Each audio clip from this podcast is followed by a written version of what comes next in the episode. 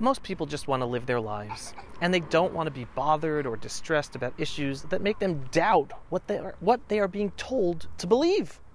Believe me, my professional background is in psychology. I get it. I totally get it.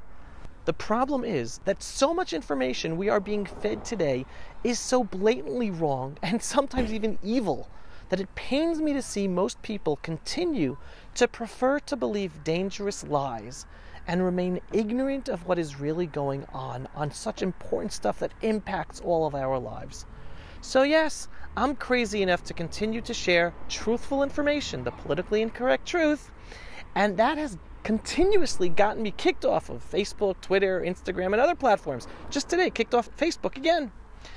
Before I continue, though, I just want to say thank you for joining me, Avi Abelow, for another episode of The Pulse of Israel, where I provide you, yes, with the politically incorrect truth about Israel, the Jewish people, and the freedom loving world.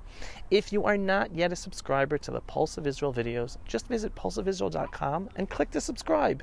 And if you like this video and you want to help us get it seen by many, many more people, just click on the donate button so we can boost this video to be seen by many more people. Okay, so just last week I had a talk with a close friend about how things are going on social media. And he told me, Avi, just stop talking about those controversial issues and just stick with talking about Israel. And I responded by telling him that if I would do that, then I, one, wouldn't be true to myself, and two, I wouldn't be true to any of my followers. But it goes much deeper than that. Isn't it curious that he told me to stay away from the controversial issues and just stick with Israel? Now, I to me and to you, you guys know Israel, the 3,000 plus year homeland of the Jewish people, should be a slam dunk to talk about, right? Everyone should know how to differentiate the truth from the lies about Israel, the Jewish people, and Palestine, etc., right? It's not a controversial issue, right? It is a totally controversial issue in and of itself in today's world, unfortunately. Why? Because international organizations, national governments, politicians, and global media outlets all lie to everybody about Israel with blatant misreporting and straight out lies. So, if we can internalize that we are constantly being lied to about news regarding Israel, then why is it so hard to believe that we are also being lied to about other topics on the daily basis? To me, the logic is sound. I actually never trust anything a government, a media outlet, or any celebrity tells me. I try to use my own common sense and do my own research to understand what is really going on. I don't take anything at face value. Let's take this picture, for example, about Israel. It is clear proof that Palestine, pre 1948, referred to the Jews who lived in Palestine. There was no Arab Palestinian people. The Palestinian airline in that picture was a Jewish airline. The Palestine soccer team was a team of Jews. The Palestine Post was a Jewish newspaper, and so on. Yet today, the official narrative of the United Nations, national governments, politicians, and the establishment media is that Palestine somehow belongs to a fake people called Palestinians, and that we, the indigenous Jews, are occupiers in our ancestral homeland. Say hi to the Judean Hills, folks. We're called Jews. Now let's look at another topic. Check out this meme, which highlights the absolute warped evil agenda behind the media and the celebrity virtue signaling that we are experiencing on a daily basis regarding so many issues. When people spoke about potential voter fraud in the 2020 elections, which is beginning to get exposed by Elon Musk on Twitter right now as we speak, people back then were delegitimized and deplatformed.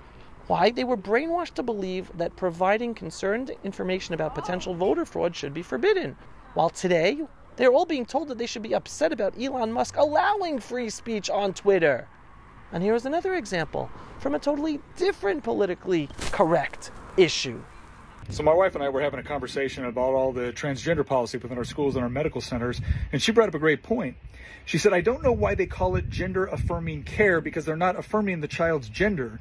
They're affirming the child's gender dysphoria and recommending things like surgery and pharmaceuticals.